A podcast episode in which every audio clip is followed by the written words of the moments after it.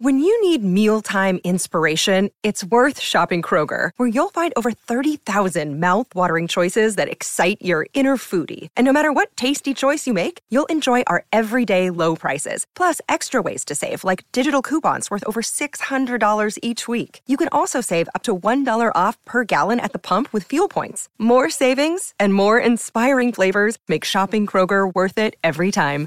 Kroger, fresh for everyone. Fuel restrictions apply. Another day is here, and you're ready for it. What to wear? Check. Breakfast, lunch, and dinner? Check. Planning for what's next and how to save for it? That's where Bank of America can help. For your financial to-dos, Bank of America has experts ready to help get you closer to your goals. Get started at one of our local financial centers or 24-7 in our mobile banking app. Find a location near you at bankofamerica.com slash talk to us. What would you like the power to do? Mobile banking requires downloading the app and is only available for select devices. Message and data rates may apply. Bank of America and a member FDIC. It bangs, yo.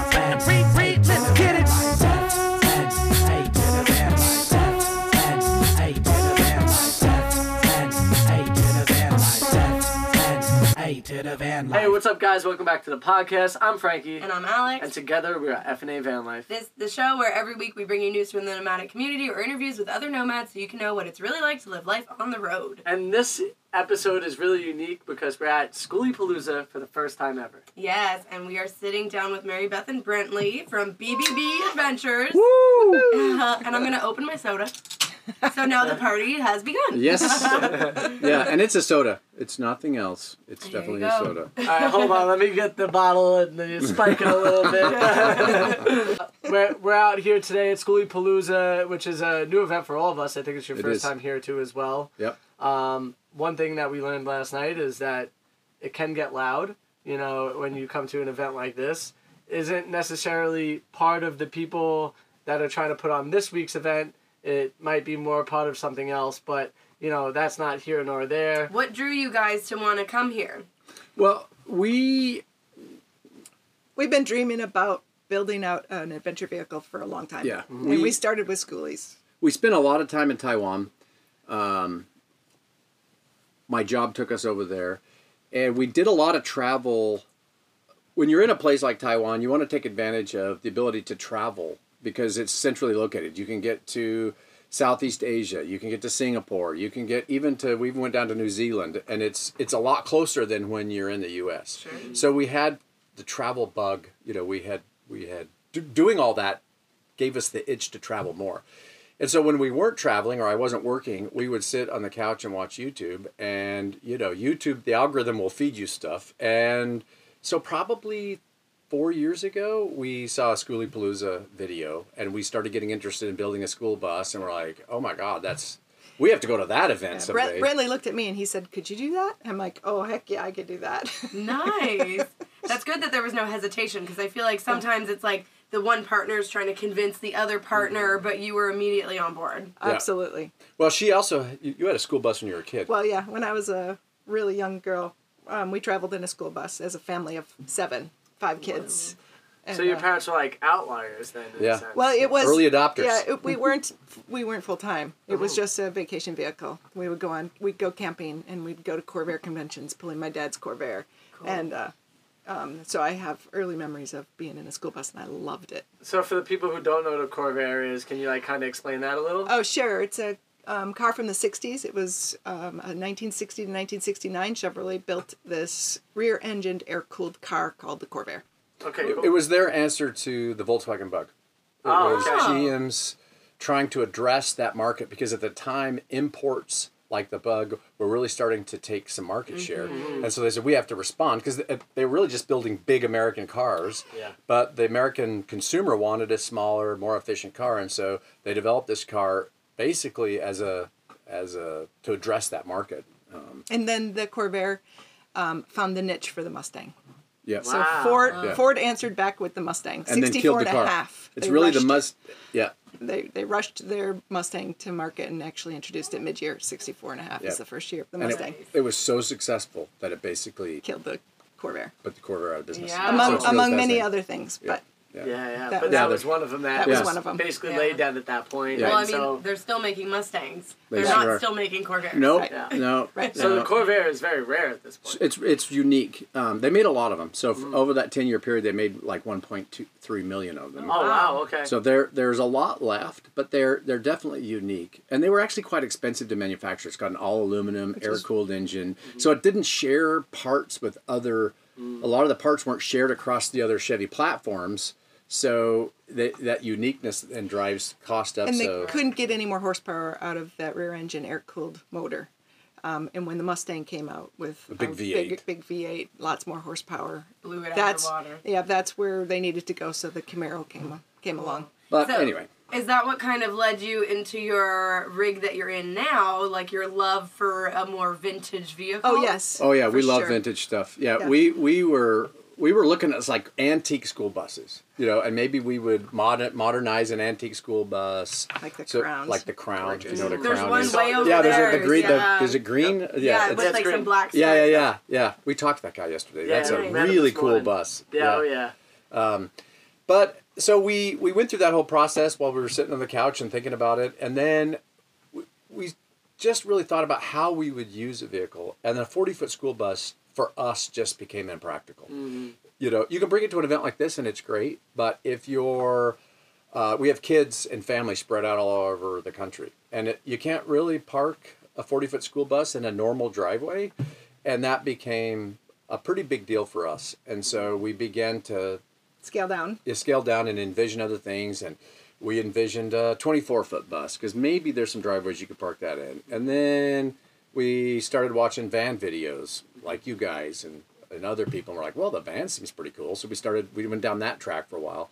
And then in the research I was doing, I ran across the Dolphin Toyota motorhome, like your Sunrader. Mm-hmm. Uh, and I'm like, Marybeth, look at these. It's the size of a Sprinter van, so you can park it anywhere. Mm-hmm. Mm-hmm. But the because you sleep above the cab, the space utilization is so much more efficient.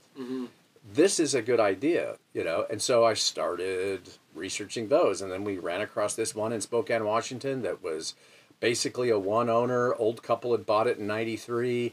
Used it to go between Spokane and Vancouver, Washington, which is across the state. Not They- Short distance. short distance. They just used it to go see their kids, and they would stay in it. But I don't even think they used the stove very much, you know. And so it, it had been stored inside. It had twenty nine thousand miles on it, and so we paid a premium for it compared to the market for those. Mm-hmm. But when you look underneath, it's like a brand new car. Yeah, brand know? new chassis. brand new chassis. Everything inside is like pretty immaculate. Yep. I just went in there earlier today to go check it out. You like going in a time machine to Exactly. 1993, but at the same time, it's like pristine condition. It is. It is. so paying that paying that premium is worth it when it's in that type of shape. It's taken care of, and then the mileage you guys got is Right. just unbelievable. right. That was another selling factor for it was the gas mileage. Yeah, the gas mileage. Yeah, we get way better gas mileage than. Well, I think the newer Sprinter vans are much more efficient. They probably do pretty well. But compared to a bus, Oh, I mean, you know, geez, those things suck fuel.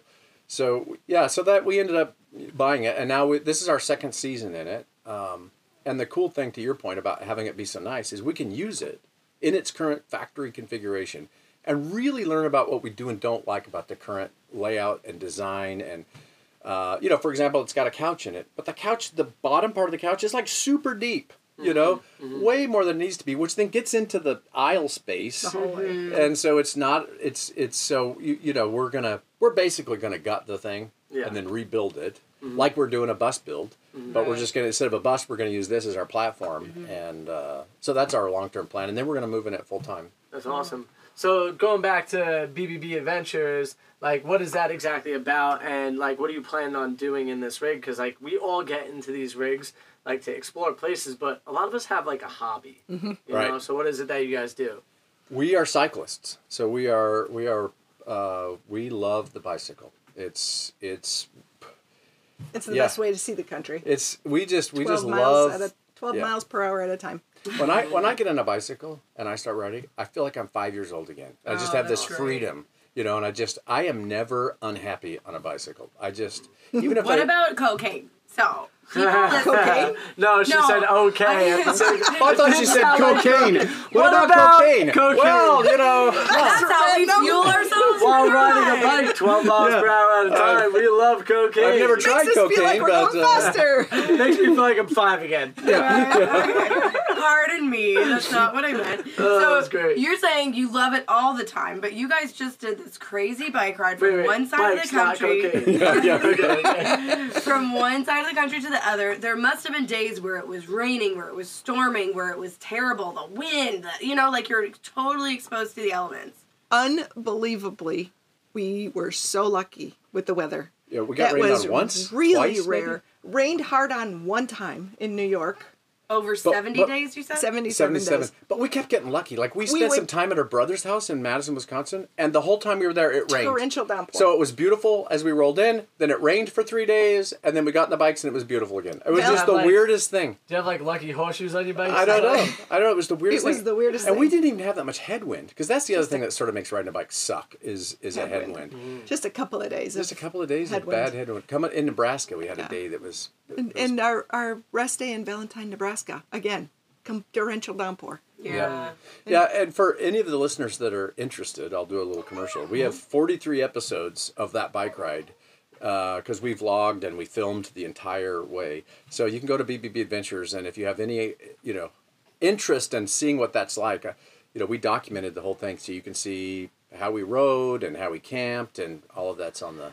And I think it's like incredibly interesting to like see somebody do a feat like this. You know, this is this is one of those things that like not many people do. I think you were telling us about two thousand people on average do this. A year. Yeah, a year. And I always like, even if I wasn't interested in necessarily biking, just like the the type of grit that it takes to do something like that and to stick to it and to actually like finish that. It was the hardest thing I'd ever done. Yeah, I but- finished it only because it was super important to him. Yeah. Mm. If it wasn't super important to him, I would have. It's quit. been it's been a lifelong goal of mine. I mean, I I don't remember when, but a long time ago, I had heard somebody had done it. And I'm like, oh, I really want to do that one day.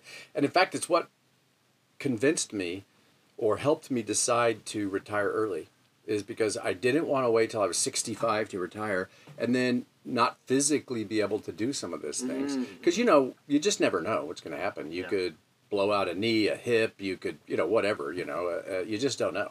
So I retired in my my early 50s uh, just so that we could do this and other things like it. You know. So Um, the BBB for BBB Adventures is buses, bikes, and beers because we were originally planning when we started the channel. That was our goal was to do a bus. Um, now we have Birdie instead, so it's Birdie bikes and beers, and Nice. so we plan to travel the U.S. and um, get on our bikes and ride to breweries. Yeah. That's, That's cool. awesome. yeah, yeah, yeah. We're gonna we're just gonna go find the great riding. Like there's lots of great rides. Um, folks that are familiar with the cycling community will know stuff like there's uh, in Missouri. There's a thing called the Katy Trail. There's there's the C and O Trail that goes from I think Pittsburgh to Washington D.C. That is all rail to trail. So you know you can do these big rides in the country with never never having to get on the highway or the road and fight traffic. Um, like part of our part of the ride we did, which which we called the Apollo mission, because we rode Apollo bikes, and so we called it the Apollo mission. Um, Wasn't the Apollo a It was a big moon. disaster? no, well, the th- Apollo thirteen was a. Yeah. it was it's actually it was a disaster, but nobody died. Okay. Yeah, And it also I haven't seen the movie in a while. it's a great movie. It also helped them figure out what was wrong with It that is. too It for the Yeah. uh, Well, what's interesting is the YouTube algorithm because we called it the Apollo mission. They put a little warning on every episode that said Disclaimer type of Yeah, thing. disclaimer thing. The Apollo mission was a Actually, space program that NASA did. blah, blah, Oh, blah, blah. It's no. like, like, yeah, I don't think anybody's going to confuse going to the moon with riding a bike. no, whatever. But hey, Both know- incredible feats. Yes, exactly. incredible feats. Uh, so one thing I, I wonder about that this brings me to is like so I'm the type of person that loves to do physical activity and sport and whatever. So I always love a challenge. And so for somebody like myself that doesn't have a bike and wants to do something like this, how would I go about that? Well, that's a really good question. Um, you the the the weak point, believe it or not, in all of this is your butt. Just just the Sitting on saddle. that Gluteus the- yeah, it's it's there's there's little sit bones as Yeah, part of it's your the- your skeletal structure, and the reason a bicycle seat is designed the way it is because you look at a bicycle seat and if you don't know better, you go, oh, I need a big fat padded seat. That's like the worst thing you can have. What you really want is that skinny bicycle seat, but you want the the wide part of the saddle where the you know where it gets wide in the back. You mm. want those to be aligned with your sit bones. Oh, okay. And so, if, if, if it, the thing I would recommend, there's two things I'd recommend to anybody that's going to get a bicycle and start to ride it is go get a properly fit saddle. So that you go to a mm. bike shop, you sit, you can sit on this cushion thing, and your sit bones make an impression. So they measure those, oh. and then they pick the right saddle for your Huh. butt. And then, then once you're supporting yourself on those sit bones, then it's just a matter of conditioning. You'll still have that's it, pain. but yeah, you still have pain, but it you know it'll the pain hurt. goes away. The pain Yeah. goes away, and then your, The your first butt day doesn't you're hurt. like, oh my oh, gosh, yeah. why did I do this? Exactly, exactly. And it actually stops a lot of people. They're like, it mm-hmm. hurts so bad, I'm Oh, just not going to ride this. my. I can't do I- it. I can't do this. But you gotta. But if you, You get the right saddle and you just work through the pain, it stops. The other thing I would recommend is a proper bike fitting. It's not very expensive, but your local bike shop can do it. They'll get the, the saddle in the right place. They'll get the handlebars in the right place. Your pedals get in the right The place. pedals, all of the geometry between the pedals, your your your your hands and your butt. If you get that geometry right, then it's it's not it's much better. It's much more efficient. You don't get as much leg pain. You don't get knee pain. You don't get. So in- those in are the- terms of uh, getting ready to do bike packing, that's what we call it, bike packing. Um, what we did was watched a ton of YouTube videos, Mm-hmm. just a ton. In fact, we watched Ryan Van Duzer and uh, his then girlfriend pedal across the country, and we we almost followed their route to a T. We modified it for a few things because we wanted to hit my hometown, Madison. Well, they actually didn't go through Madison. We wanted to hit our hometown. We stopped at home. We slept in our bed for four nights. and still got back on the bike. still Yeah, got back on that, the I would have been like, mm, It was a risk. Feeling pretty nice. pretty comfy. it was a risk, but we were motivated because we still needed to get to Iowa at that point um, for the annual Red Great registers annual Great Bike Ride across to Iowa. Rag Rag- ride. RAGBRAI. Yeah. So you did RAGBRAI in the middle, Middle of of- your Yes. cross country Yeah. adventure. Yes. It was a vacation from our vacation because we actually hired a, a charter that we use every year, and they carried our stuff across the state of Iowa. So we were we were pannier free and across it's the state. it's actually an interesting challenge because we had we had to be at the start of that ride when it started. when it started, or you missed it. Yeah. Right. And so you know, you're that's that was probably fifteen or eighteen hundred miles into the ride. And so, you know, you're sort of looking at your distance every day, and some days you don't feel like going as far or whatever, but it's like, no, I still have to get to Iowa by this date. we buffered five days, I think, in, in our schedule. Okay. And um, I was tired and I wanted to take a rest day. And he's like, no, we can't. I, I don't want to blow through those rest days just in case Right. Something happens. something happens. Yeah. Um, so we kept, we pushed Yeah. through and we had three nights, I think, before the ride started, maybe four. But back to the point about how would I get started in this this bike packing or bike touring? You know, I think you just get a A even a, bike. a bike. It, it, to start, it doesn't even really matter, right? You just get a bike, get it properly fit, get the right saddle, and then you basically just start riding it and build up.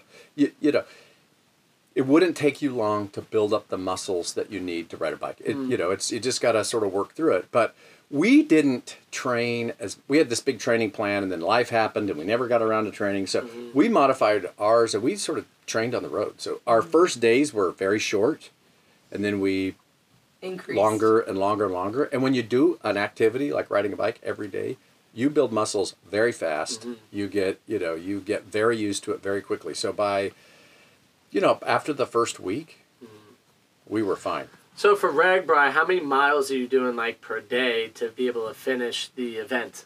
I guess. It's um, a short day might be 35 miles, and a long day might be 80. Uh, They, no, or- they have an optional 100 mile day. It's, they call it a century. So, you, but that's usually the last 20 or so miles of that is optional. So long days be 80, 85 miles. And you think, oh my God, how could anybody ride a bike 85 miles? Well, you got all day, first of all. Mm-hmm. And there are, Iowa is set up on a grid system.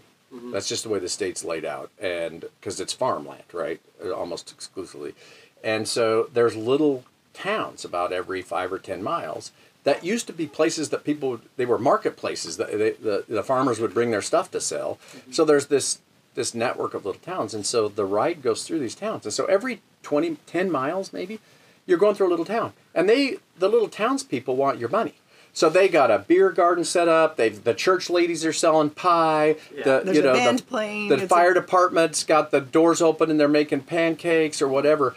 And there's a band playing, and so you stop in these little towns, and you're you just sort of see all the It's stuff, and you, Yeah. you- yeah, and there's there's also thirty of thirty thousand other people. you Yeah, know, so you have the a gr- a town. group of people yeah, around. Yeah, you there's to all this energy, with. and you're just doing this stuff, and so you you know you get off your bike and you're doing stuff for a half an hour, and then you get your bike and you ride another ten miles. Mm-hmm. So you're only riding ten miles at a time, and you don't really. It's not a race. You don't have to go very fast. Right. Yeah. And and then you you know, and then in between the towns, sometimes there's like stops where people have got stuff set up, or there's a beer garden, a beer stop. So you're you know you're you're if it takes you ten hours mm-hmm. to ride eighty miles, mm-hmm. who cares? That's something that I find really cool about it is the community aspect of it is like, you know, you have 30,000 plus people also doing this with you. So it seems like it would never really get like boring because every day that you're leaving, you're probably leaving with different people. Exactly. So on. So, so you're meeting new people along the way and then, you know, stopping at these little community gardens, all that stuff. Like that's so cool because like when we were trying to do the 71 mountains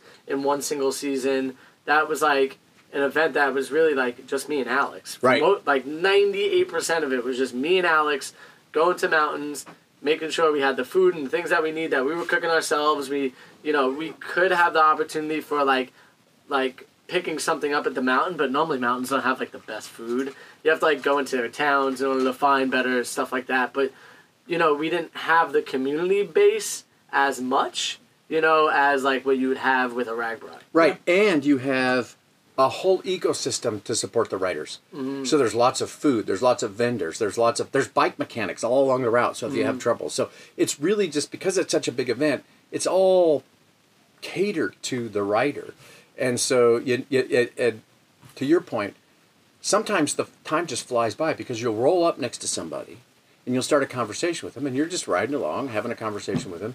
And you'll begin it you'll get into this interesting conversation because there's people from all over the world. And the next thing you know you've pedaled 10 miles just chatting with this person Yeah. you know? Uh, i rolled up onto a guy one time and i really liked his bike. It was painted red white and blue. It was a custom paint job and i was talking about his bike and like what do you do? Da, da, da. he goes well i'm a rap artist i'm like what? He goes yeah he was a rap he was a rap artist Yeah. you know and i'm like okay rap me a song. And so he asked my name and where i was from and then and then he starts he start yeah he's, he's like freestyling this rap and he's like pulling stuff. I couldn't possibly repeat it but he's pulling my name into it and where i'm from and he's seeing stuff in the cornfields and whatever and it's just like and he went on for i don't know a couple of minutes as we were That's pedaling along. It's just doing this rap. I'm like that's a cool skill i you know would Yeah, have no you idea admire how- that, yeah i was it was fun um, yeah so it's a really great community event And like just to think, like the chances of you meeting that person in a normal situation, right? Impossible.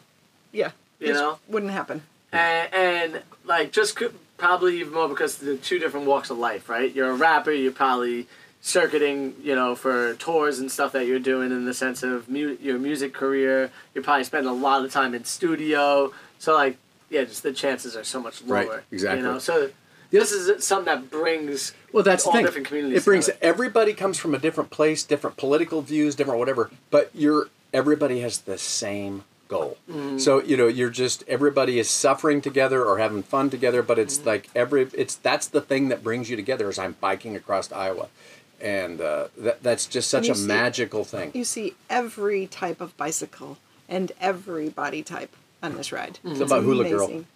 Oh, and Hula Girl. She rides a three-speed bike across the. A Walmart, well, it's it's nicer than a Walmart, but it's like a beach cruiser with Yeah. a basket in front, and she wears a hula skirt, Every little day. grass skirt, and uh, she pedals this three-speed bike. So she has some challenging spots when Yeah. it's like a super uphill or something like Right, that. she does you it, can't though. gear down. Yeah, She, does, it. It's amazing. We Awesome. see her every year. Yeah. Um, So he has that highlight of the you know the rapper singing the song. Do you have any highlights like that from their adventure? Hmm. Not off the top of my head. Okay, okay. Let me ask you this. You mentioned earlier at one point you were ready to kind of give up on the whole ride across America. What was that like, you know, moment for you like and what I mean you said that, you know, doing it as a team made you continue, but like why For sure. were I wasn't going to quit on him. Um, I could not quit on him. I just couldn't. He he he kept giving me permission to quit, Mm-hmm. and that helped. Really did. That's but I wasn't. I wasn't going to cry. All right, now I'm crying. That's beautiful. Like it, it's it shows it's like a testament to what you guys mean to each other and how you feel for each other. And now I have teary eyes. And, uh, yeah, I mean it's very similar in the sense of like when we were doing the snowboarding thing. There was definitely moments where Alex probably felt like she was more like my mother rather than my partner, um, because of like the cooking and the food and the like you know making sure I was everything a was stage in- mom. Yeah. You know, like Yeah. he would come in from Yeah. riding and then hang up all the wet things and put get food in his mouth and where are we driving next and what's the route and you know, but uh, and it gets exhausting. And- But that support is so important. Oh, Yeah. so it's so important. and generally like during that trip she snowboarded 41 of the mountains with mm-hmm. me which is like That's incredible lot. feat in itself because yeah it's just a lot it was my second. it second was her season. second season and the first season maybe she snowboarded five times you know so like that commitment that she had for me to be able to do it she was the reason why it even became a thing you know she was like if you're gonna snowboard mountains why don't you like create a goal and maybe have a world record for it or whatever like yeah and i'm like "Pff, you're speaking my language like Yeah. i'm cool with that but are you okay with that and she's like yeah yeah but there was definitely moments where it was like oh man this is getting tiring this is getting like almost repetitive in the sense of like the van, like us in the van. It there was no separation from just like travel. Like I'm on the mountain, maybe she comes with me. You know, she didn't have her thing so much. Like you know, you would do your yoga and stuff, but it wasn't like she didn't have like a thing that she. we like- were on his adventure. Yes, Right, correct. right. Oh yeah, that's a good way to say it. Yeah, yeah, exactly. Was it so- similar like that for you, or what? No, was it your- was my adventure too. Yeah. Yeah, it was- Was I- it just like your body was exhausted, or what made you Yeah. want to kind of give up? My, my Yeah, at the end. I think it was most my brain. yeah. You know, my body felt, my body did not let me down. We had a few, we had a few Well, aches and pains along the way, but My- nothing major. My body did try to let me down. I was actually diagnosed with high blood pressure on that bike ride. I know. This is stress alone. I have no idea. Hmm, interesting. It had been slowly creeping. Yeah, up it over was. the Yeah, years. it it wasn't. So. It didn't suddenly come on. But it was such a shock to the doctors. Like, you're riding your bicycle every day. How can you? How can you have high blood pressure? Yeah, you know, it, it goes to show that even if we're like exercising, doing all the things that we think is right, you know, Well, some of it's genetics. Something could creep Some up. of it's us. Right, some of it's just right. genetics, just you know. But I tell you, the speaking of an emotional moments, when we finished and we got to New York City, and we were gonna, we we dipped our rear tire in the Pacific, and we were gonna dip our front tire in the Atlantic. Uh-huh. But we, when you get it, you know, I, I don't know what I was thinking, but when you get to New York City, it's really hard to find any access to water. You know, it's like Which is kind of funny because it's actually a series of islands. Right, but you can't get to the water. You It's cannot get to the water. We were up in so anyway. We found this place in the Hudson River where we could, you know, take a water bottle and get some water and splash it in our tires, and so we called the Hudson River the Atlantic. But, but, but, the the point I'm trying to make is that that was such an emotional moment for us. But having finished that, we just we just held each other and cried. You know, it was just like this amazing. is such, uh, you know, just a.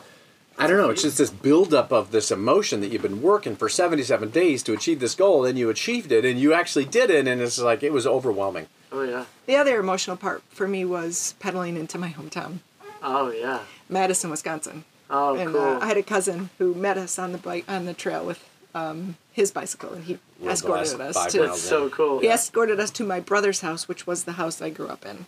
Oh wow. So Talk that, about full circle. that was pretty emotional. Yeah. like, I just rode my bike here. And then my aunt, my aunt and uncle in New York City, in Queens, in uh, Woodside, we pedaled to their house by coincidence because he we needed to get tires. Oh my gosh, we went through the tires. We went through tubes. We went through tubes, Lots of tubes, not tires, tubes. We got two flats in Okay. Manhattan.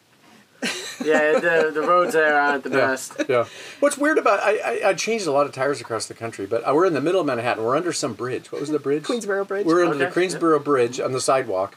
And, 59th Street. and I had to take all the bags off my bike, and I got the bike upside down. I got the wheel off, and I'm changing the tire. And people are just walking by like it's normal. They had seen it every day. Nobody Oh, stopped and questioned it or anything. Nobody even looked, gave me the side eye or That's nothing. New It's just York. like That's New York. I mean, you think about well, one thing they're probably so into the what they have going on that they're not even seeing you there. That's one part of it. The other part of it, you have so many people that actually ride bikes around the city to deliver goods and you know, whatever packages Get or around. food or get around or yeah, exactly. Uh, so They probably wouldn't have even blinked an eye if you'd been hit by a car and Oh, you were literally on like The pavement. Your bike is like half broken, and they're Yeah. just like, oh, another one. another one bites the dust. Exactly. Although I'll tell you, you know, we, I was a little bit thinking about pedaling in New York City because I didn't know. Uh-huh.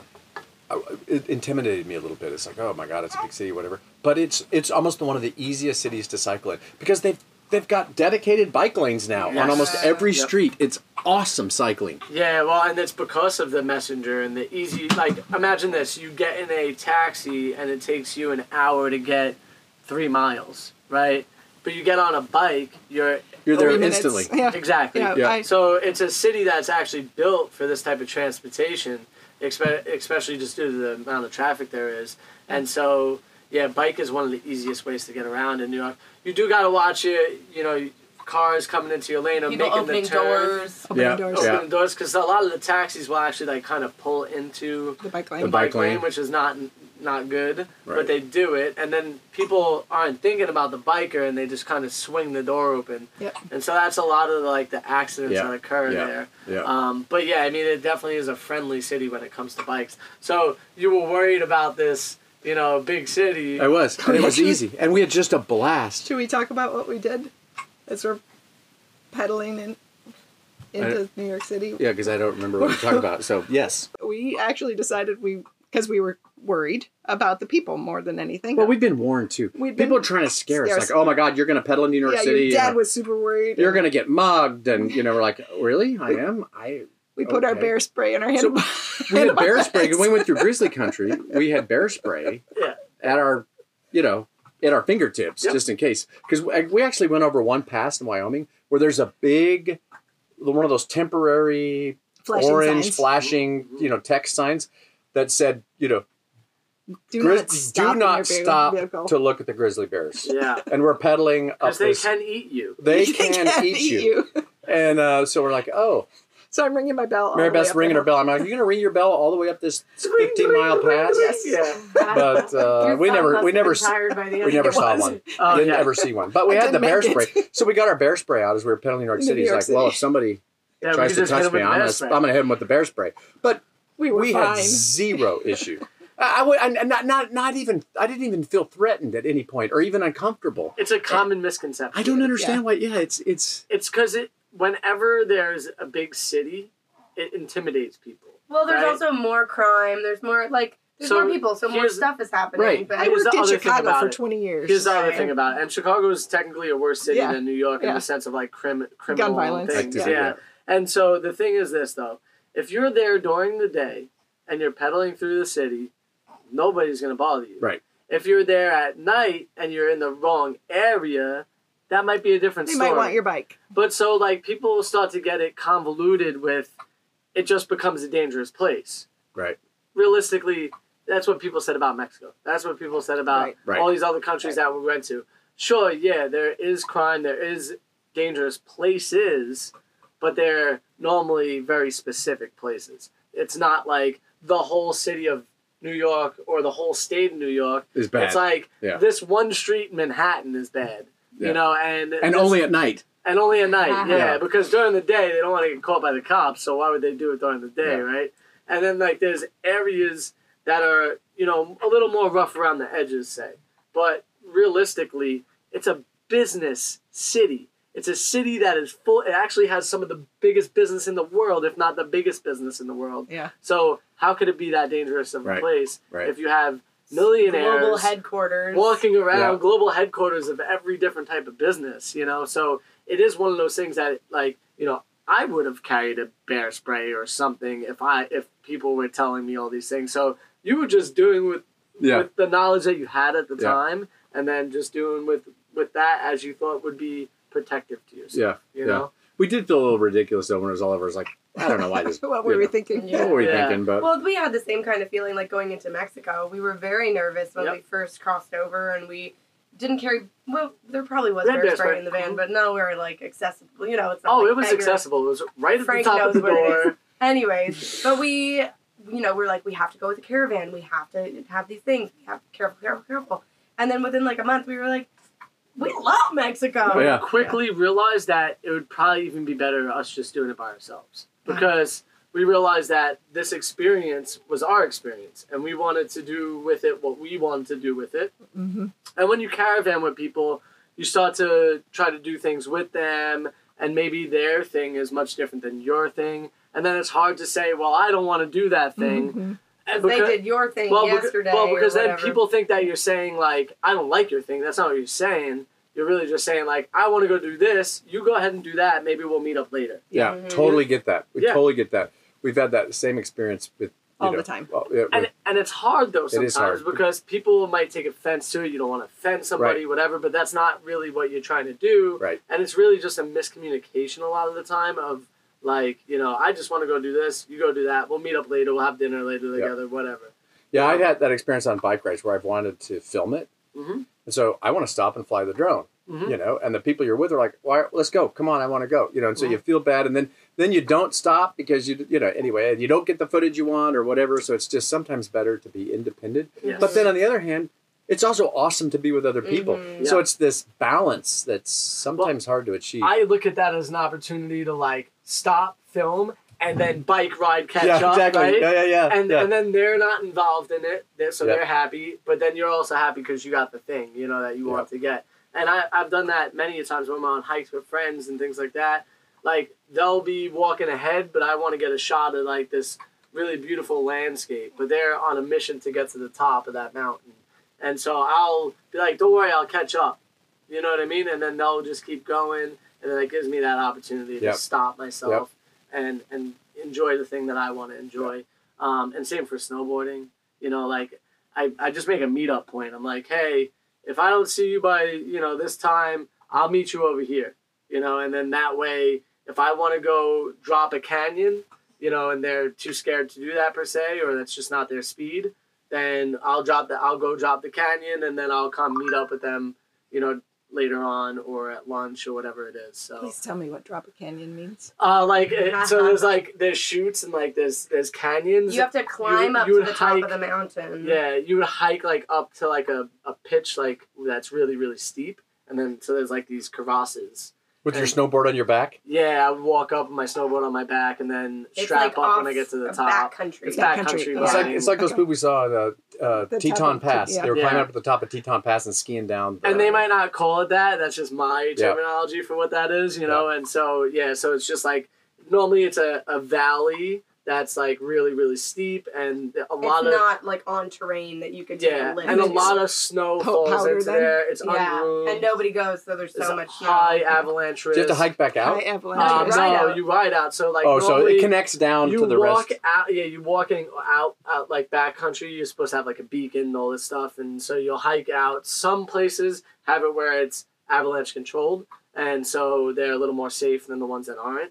And, but there'll be signs that say like, Of course you're you- now leaving the resort, you know, and blah Of course, blah, you always follow the rules and you have your beacon. And Yeah, you yeah. You try to do everything that's right. Yeah, you know, of course and, you do. And you just go from there. I mean, in the beginning, I didn't necessarily do that because I didn't know better, but now I know better. So it's you know, you learn as you go. Yeah, And yeah. if you don't, if you don't try it, you'll never learn, right? Mhm. So uh, that was one of the things for me is like I wound up going with experienced people in certain cases, and the ones that I started with were ones that you didn't need a beacon. So like I started with ones where you would go with a crew of people. I just would happen to meet them while I'm riding during the day, and then they'd be, I'd, they'd be like, "Oh, I want to know more about your adventure," and I'd be like, "Well, I want to go drop a shoot somewhere. Like, you know, I'd never been on a hike. Can we go?" And they're like, "Sure, I'll take you."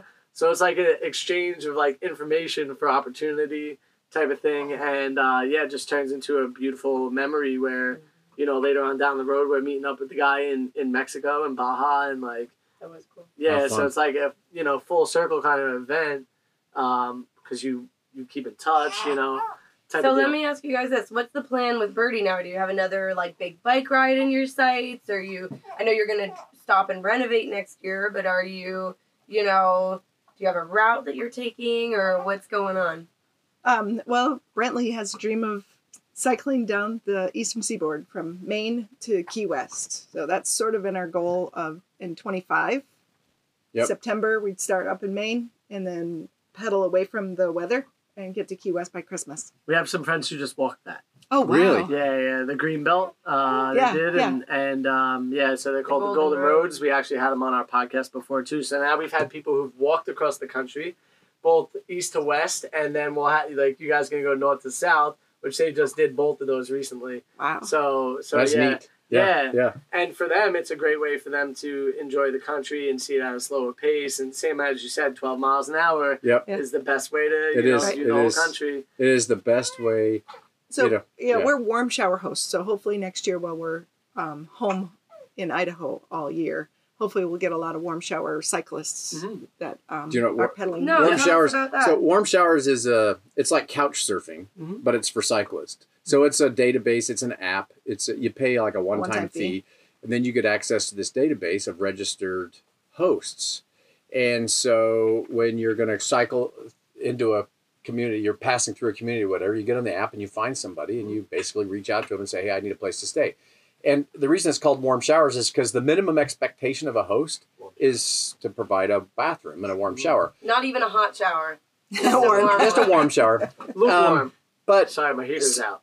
so a lot of us like you can pitch your tent in my backyard and you can have access to the house or whatever. But by and large, people have a spare bedroom, Mhm. and Or a lot of lot of people will make you dinner or breakfast, Mhm. and so uh, it's it's basically just a hosting hosting database for cyclists. And if you if you use the service, you're supposed to ex- you're also sort of expected to be, To a host. Yeah. Mhm. So it's this give and take thing. So we used it several times across our ride, and then we we're we do that in Idaho, and we Cool. people that are coming through that area.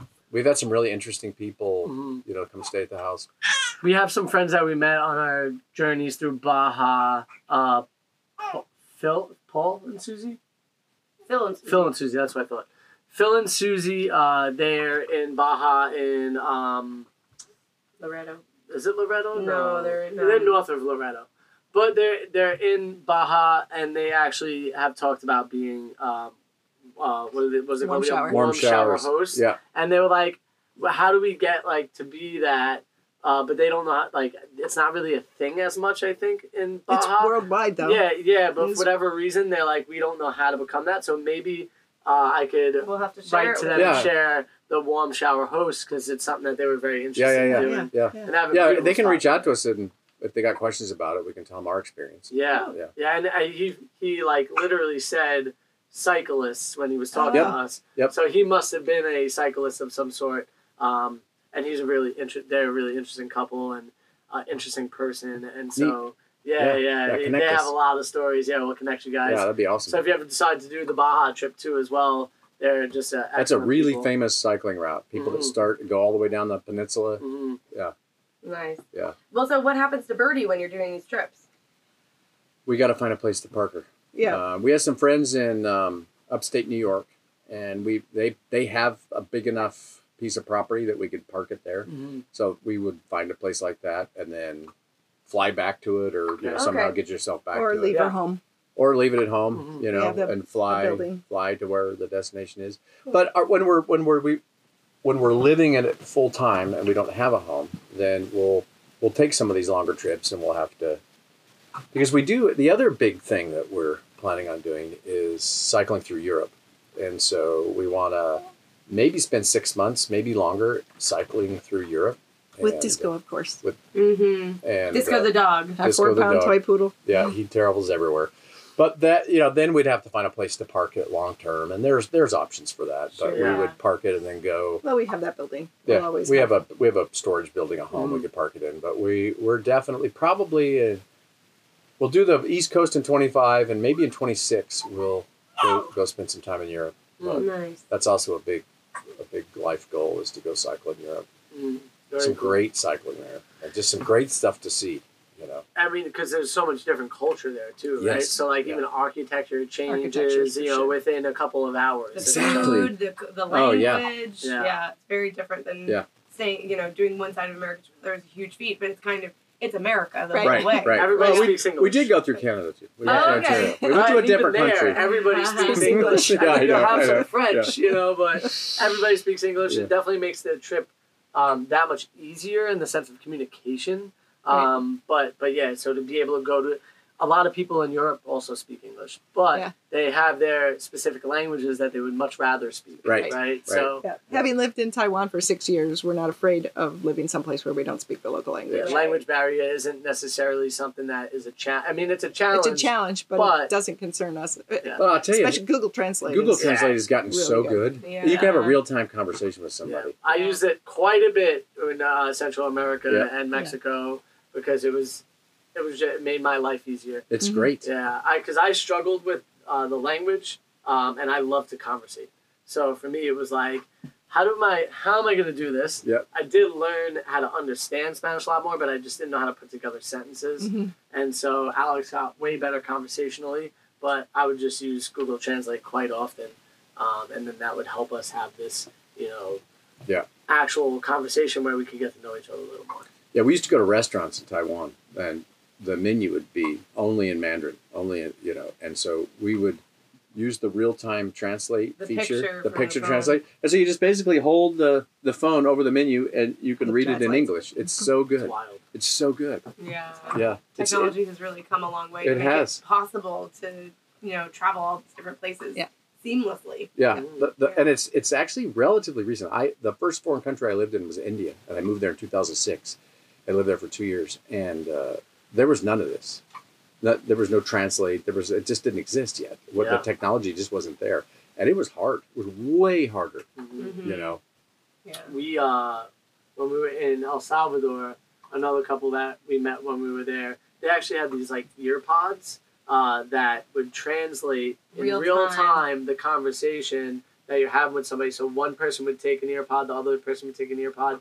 You would put their language on the one side and your language on the other side, and you could have an actual conversation. That's amazing. and it would just like tell you what they said in your ear, and then you could just speak your language. It's like a science fiction movie. Mhm. Crazy. It's a, it's yeah, it's like a But science. like think about the possibilities of when that becomes like the thing where it automatically detects the language and then feeds the information Right. to you, right? Because then you could go literally anywhere in the world without even having to say, "Hey, what language do you speak?" in their language, type of thing. So you don't even need to know. well, that. even, it'll And be then- more than that. You know, like have you ever used those uh, bone Yeah. induction headphones? Like yeah, I like haven't used them, but I like the uh, AfterShokz. Uh-huh. They work really good. Well, I could imagine a device that just sits on sits your right there. sits right there and does it Auto translate. auto translate. So when you you you're you're always just having a native conversation with someone. that's very cool. you know, if everybody had one of those, I, it's Yeah. going to get to that point someday. I do like the mystery of it too, though.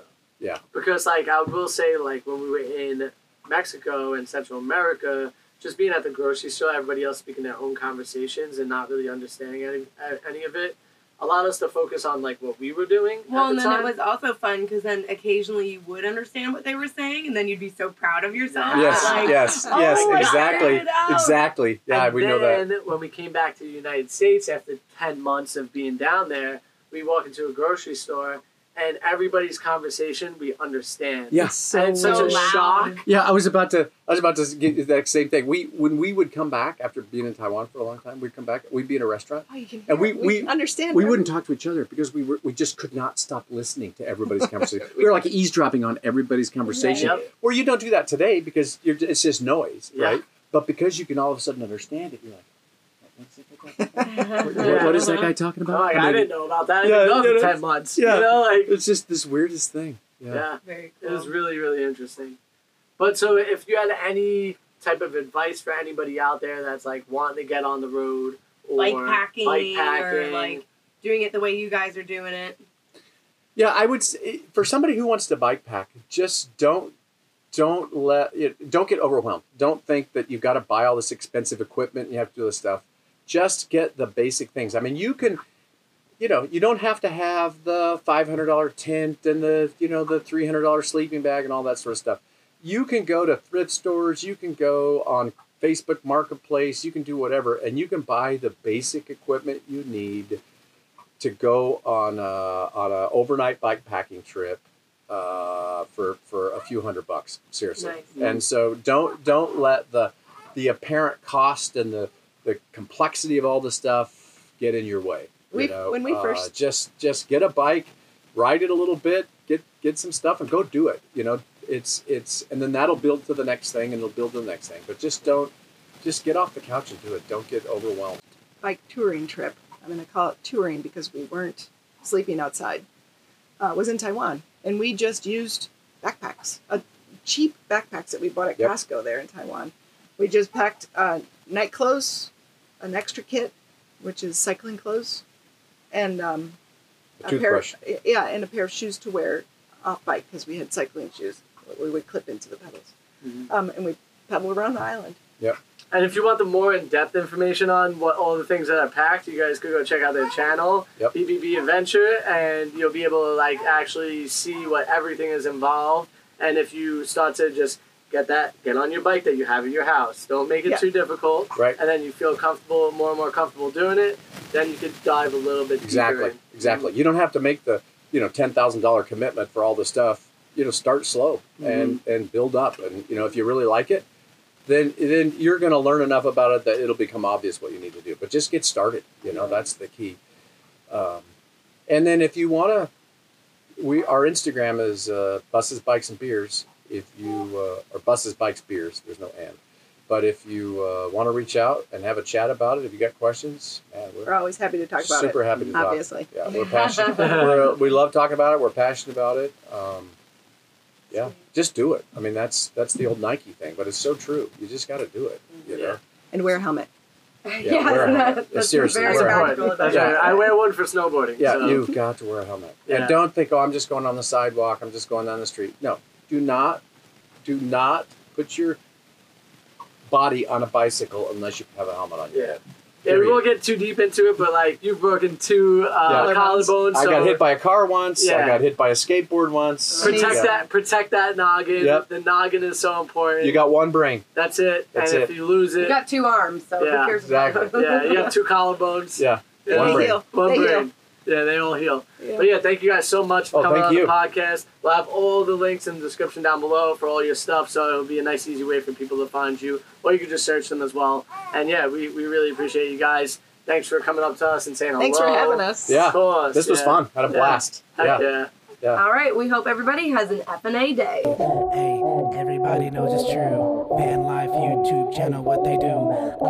Everybody's got to get money. Everybody's about to get money. Make sure you subscribe to their YouTube channel, FNA Van Life. Holla.